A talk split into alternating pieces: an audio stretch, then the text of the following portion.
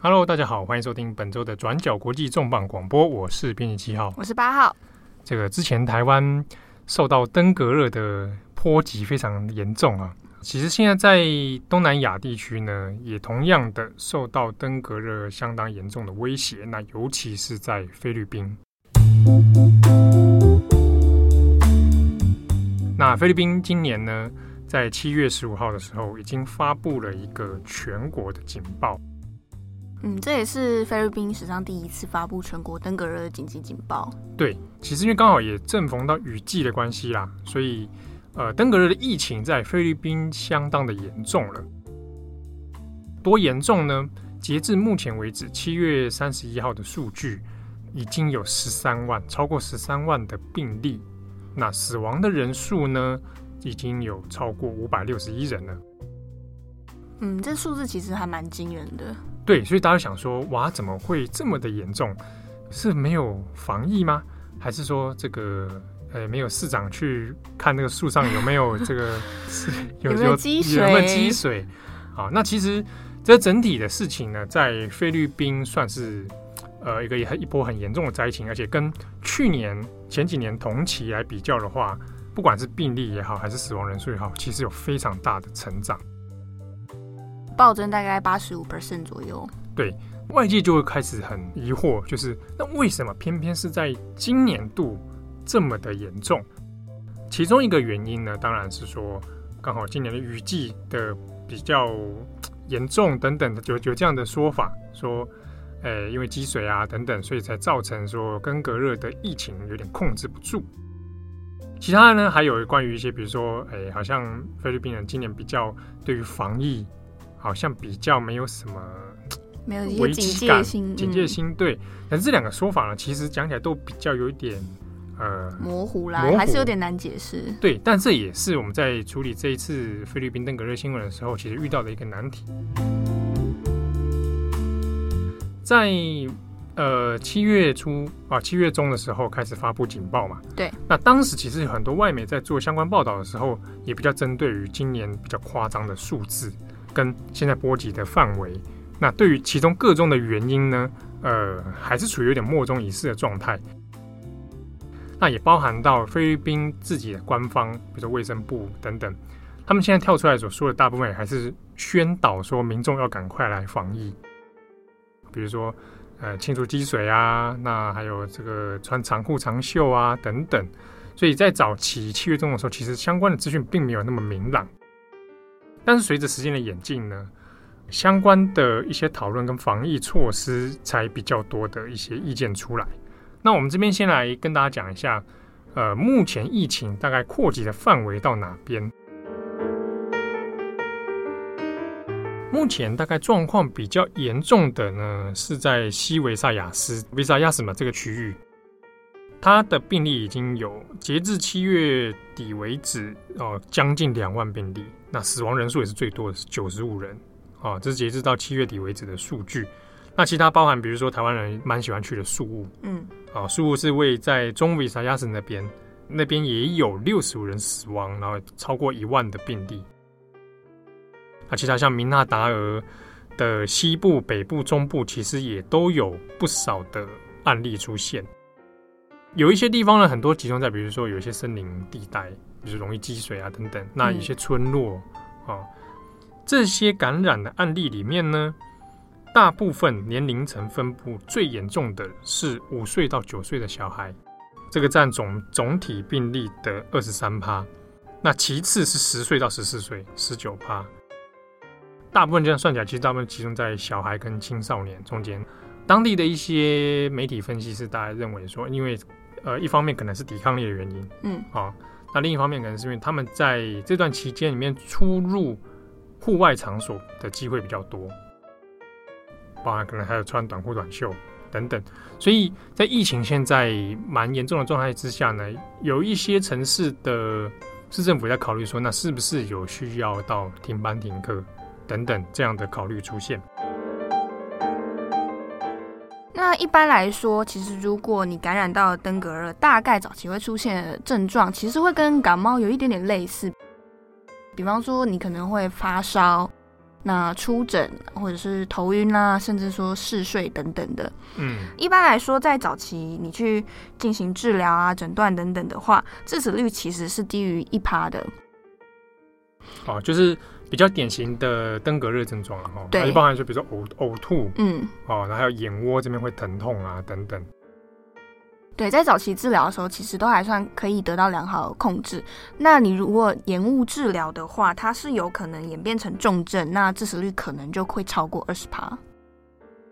对，传染途径他们都是透过这个病媒蚊嘛，嗯，哦，病媒蚊，那这个尤其在雨季的时候，病媒蚊的温床就很多在那个积水处啊，哈、哦，甚至是比如说有人说清扫落叶有没有？嗯，但清扫落叶到如果你只是扫到一旁。它是公园旁边的吗？啊，还是那个地方反而变成这个病媒蚊的天堂啊！每个都是铺棉被的感觉，在夹夹在那个夹缝中，嗯，对，那甚至是地下室积水啊等等，那尤其在碰到雨季，那这是更为严重。所以现在其实如果你去看一些菲律宾现在当下防疫的，大部分都已经在执行这种化学喷药等等的这个工程。当地呢，现在一个声音是说在讨论，那如果这么严重。那是不是干脆我们来打疫苗？哦，用疫苗的方式来干脆来可以防堵这个登革热的疫情扩散？那可能大家就在想，原来登革热有疫苗吗？对，我真的还我我孤陋寡闻啦，我是就没有想到说登革热其实是有在施打疫苗。对，这个东西就就是涉及到一个菲律宾很独特的案例。其实呢，呃，过去菲律宾在二零一五年的时候就跟法国的药厂赛诺菲。有谈了一个关于疫苗施打的这个 case。当时呢，菲律宾是亚洲第一个国家要准备施打登革热登革热疫苗。对，这个疫苗的名字呢叫做 dem Dengvaxia Dengvaxia 哦，也有点难念，我们简称登革热疫苗。那这个疫苗其其实，呃，世界各国有些国家其实有在开发这这个疫呃类似的的疫苗啦，哦，像像台湾自己也有在研发研发对这个登革热疫苗，说那可不可以预防这样的状况，或者感染之后呢，透过注射来来改善缓解。对，这个疫苗的事情，其实现在现在因为现在菲律宾状况很严重嘛，所以有的人想说，那是不是来我们重新恢复来打疫苗这个东西？那其实呢，这这个案例就涉及到了菲律宾疫苗里面，其实过去几年当中是暂停、是停用的。为什么会停用？就是牵涉到了二零一五年的争议。二零一五年的时候，当时的总统是艾艾奎诺三世嘛，他过去呢跟法国的这个赛诺菲厂商谈了一个这个合作的这个 case，可以在菲律宾啊使用这个疫苗。啊，当时菲律宾政府其实花了不少的资金投入研发跟使用这个疫苗出现了，就想说菲律宾每一年其实都有这种登革热的案例。那通过打疫苗，是不是之后就可以缓解啊、预防啊？所以在二零一六年的时候呢，就四月份要正式对学校里的小孩子来施打。那年龄层当然就是我们前面刚刚讲的，就是感染最严重的这个年龄层区段。当时。施打的血统里面已经有到八十三万人，其实是蛮蛮不少的个数字。可是呢，在施打之后，没想到大家想说打来不就没事了，嗯，却发生菲律宾有几个陆续传出说，有小孩子打了疫苗之后啊，还是登革热过世了。陆续这些案例冒出来之后，大家又开始觉得说有点不大对劲，呃，怎么回事？好像是疫苗没有用呢，还是怎么样？那到当年的二零一六年底的时候，其实就有相关的这个卫生部就出出面说，那这个东西可能要暂停，有疑虑，有疑虑。可是药厂在赛诺菲药厂其实起初是不认为说这些小孩已经过世的小孩跟疫苗有什么正相关呢、啊？可能是因为它本身有其他什么事情，就不是有直接导致对，并不是说你小朋友注射了这个 Dengvaxia 的这个疫苗之后就导致你过世。可是呢，这个说法到了二零一七年的时候，药厂又跳出来出面澄清，就是自打脸。对，他说，其实呢，这个疫苗的确存在一些漏洞。这个漏洞就是，你如果过去没有感染案例的话，你并你并不是感染登革热疫苗登革热的症状，那你施打这个疫苗会有问题。啊，它可能会加重你的病情。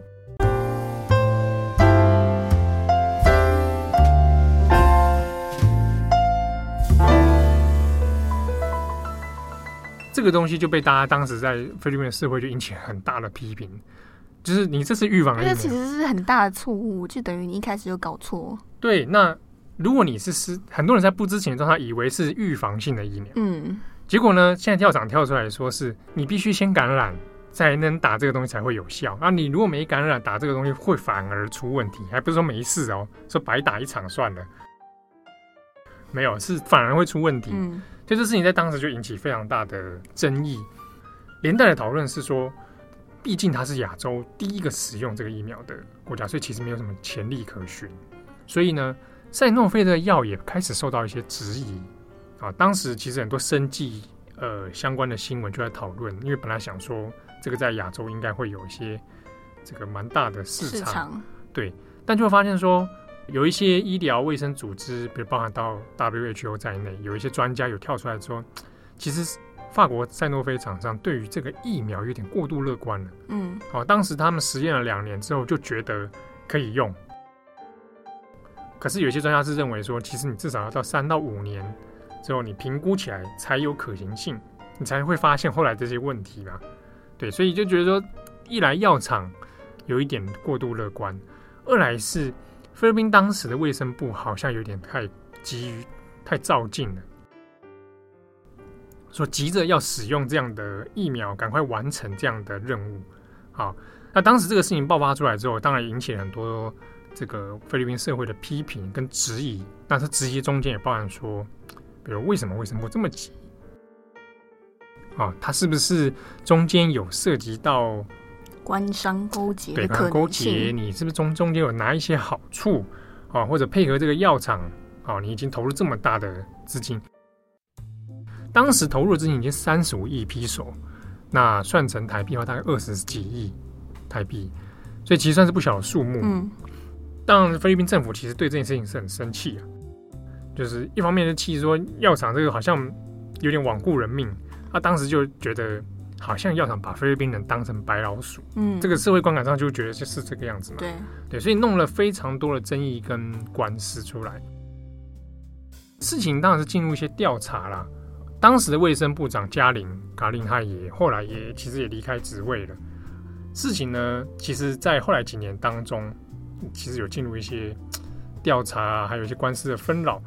那到今年的三月份，其实。呃，菲律宾政府跟卫生部才针对这个事情要提出一些诉讼。那这诉讼的对象包含一些赛诺菲的员工啊，药厂的员工，跟前面刚刚讲的当时的卫生部长加林。那他们提提告了这个原因是认为说，你们在行政过程中有很大的瑕疵，跟对于安全意识过于松懈，导致呢过失杀人的问题。那当时初步的统计啊，认为说因为这个疫苗而导致的死亡案件的小孩子超过一百多人。当然，相关的数据跟官司其实也还在进持续进行中。对，今年三月在经历这个诉讼的时候，才又觉得说啊，当时卫生部的确可能出现一些很大的安全漏洞。嗯，但是另一方面，我们来看一下法国的这个疫苗公司，其实它也。不也算是不甘示弱了啊！他也是认为说这个药其实是没有问题的啊，那只是缺乏一些，还缺乏一些更多的安全保障啊等等。所以后来的这个赛诺菲厂商，他也去向欧洲还有美国的药品申请一些发行的许可证，尤其是主要是 FDA 美国的食品药局管理署。好，那刚好呢，今年度也是二零一九年的时候。FDA 这边，美国这边是通过了，就等于这样的许可，两边同时都在进行。对，通过了许可。可是美国这边的许可后来也其实也有也有明确的指出说，如果你这个登革热疫苗要在美国使用的话，嗯，那你必须的确只能用在有感染到登革热症状的患者身上。那他要经过很多严格的程序啊，比如说包含医疗人员要确认这个患者是有。有感染的，对，那你才能再去进一步使用这样的疫苗。那当然有这样的但书之后，对于赛诺菲厂商来说，当然是觉得说，OK，那现在至少我现在得到 FDA 的这个认证嘛。当时生计的一些相关新闻，一些比如说投资的相关新闻，还有在讲这件事情，就是说，哎、嗯，赛诺菲厂商好像从从那个菲律宾的阴霾里面走出来了，好像比较光明了。可是先前在二零一六年这些累积下来的一些问题，其实在菲律宾并没有得到很完善的解决。这个另一方面呢，菲律宾的舆论里面也有指出说。我刚刚不是讲说他花了三十五亿披手吗？对，当时总统艾奎诺很认真的在推动说这个疫苗在菲律宾施施打，也引发了另外两个疑虑啊。第一个疑虑是，呃，当时有指出说，其实登革热虽然每一年平均在菲律宾造成死亡人数可能会超过五百人这样子，但是呢，并不是菲律宾致死率第一名的症状。其他还有，比如说，甚至麻疹可能也很严重，嗯，哦，还有肺结核等等，其他的问题更严重。那为什么当时的总统要这么执意于推行登革热疫苗，花这么大的资源去投入在，就有点不符合那个比例成本。对，就是说你其他的病好像更严重，那是不是那些病更先来处理比较好？第二个疑虑是不是有八十三万的小孩子注射了这样的疫苗吗？对。那也有家长后来反映说，发现自己的小孩有注射，可是没有人知道，在家长不知情、小孩也不知道状态下，啪一针打下去，莫名其妙就被打针。哎，怕针啊嘞，啊不是怕针啊，注射啦。哎，注下这些天高烈的这个疫苗，阿廖不知道你小孩子会发生什么状况。嗯，所以有的家长会很紧张啊，万一啊那如果他幸运点没事，啊万一过世呢？对，那等于是在隐瞒的状态下，这个。行政的过程有很多的瑕疵，不透明啊。对，好，而且其实这个赛诺菲的 Dengvaxia 的疫苗事件呢、啊，它还有后续更多的算后遗症啊。比如说，因为当时这个疫苗的事件导致有人死亡，所以呢，根据一些媒体的统计，过去在二零一五年的时候，就是 Dengvaxia 还准备要推行的那一年。九成的民众，菲律宾民众是信任国家所，普遍对于疫苗是对打疫苗这件事情是信任的，哦，为了健康嘛。嗯。可是呢，到了二零一八年，也就是这个疫苗之乱爆发后的隔年，这个受访者里面已经只剩下三成的人信任疫苗等于说掉了大概一半吧，对，超过一半。对，那当时的卫生部部长，后来的卫生部部长啊。他就认为说，那的确，这个当时登革热疫苗事件有造成民众很大的信心受损。延续下来的后遗症之一，就是当然这个没有可能没有很完整细致的研究，就是说，二零一八年到二零一九年之间，麻疹患者的数量提升，好，然后疫苗接种率的下降，跟这个民众的忧虑可能是有关系的。好，那事情发展到今年。二零一九年的七月，现在登革热的疫情这么的严重，所以刚刚前面就是讲，前面就有讲，那现在有人声音出来说，那是不是这个疫苗可以回过头来？我们再试试看，再试试看，对不对？提出这个意见的人之一呢，就是之前的前任的卫生部长加林。他当然当时因为登革热疫苗的事情，有惹出很多争议嘛。那但他在七月三十一号的时候也有召开记者会，就是说，其实我觉得。这个疫苗啊，应该要回头回过头来使用，赶快来压制现在有点控制不了的疫情。那当然，这个提案似乎也不是不可行啊。一方面是因为赛诺菲这个厂商也取得了 FDA 的认证嘛，啊，那你可以说你比照美国标准来使用，那是不是就会很 safe、安全无虞，对不对？菲律宾官方目前怎么想呢？虽然说今年三月有提这个针对的案件有一些诉讼。但是菲律宾官方包含发言啊，包含总统这个杜特地啊，都有说，如果在安全专家考量认为安全是可以的状态之下，其实并不排除回过头使使用这个 Dengvaxia。哦，所以可能性是存在的啦。哦，那当然它的施打对象一来就是有限定年龄啊，小孩子之外呢，也有包含说你必须是有感染病例才能够使用。但这样的措施是不是会 让菲律宾民众比较有信心？对，尤其他们就已经遭遇过一次这个怀疑了，也还在未知数。可是如果不这样做，那目前这样有点控制不了的疫情，如果你只是光靠比如说喷药，哦，喷药这个宣导，对你朋友，比如说你朋友也只能比较治标啊。你要治本的话，当然是驱逐掉病媒蚊的这个原生地嘛，生怪的地方，对不对？要把生怪点把它消灭掉，把怪兽的产地直接捣毁。对，那这个工程上，那当然也比较耗时等等。疫苗这个事情，当然也也不大可能说完全治本，嗯，好、哦，但能不能够缓解目前菲律宾的局势呢？那那其实是还有待观察的。好，那大家看到这个菲律宾这个案例，其实也是蛮颇为严重啊。那现在台湾也蛮热的，嗯啊，天气热，加上有时候下雨，对，有时候午后雷阵雨啊。哎、欸，大家还是要注意一下这个积水啊，啊，稍微这个看清一些。对，看一下自己家的花盆有没有什么积水，欸、但是也不用都是跑到树上面。那、欸啊、如果你要真的要执意要爬树的话，也要注意安全，安全对，树上掉下来也是不得了。嗯。好，那感谢大家今天的收听，我是编辑七号，我是八号，拜拜。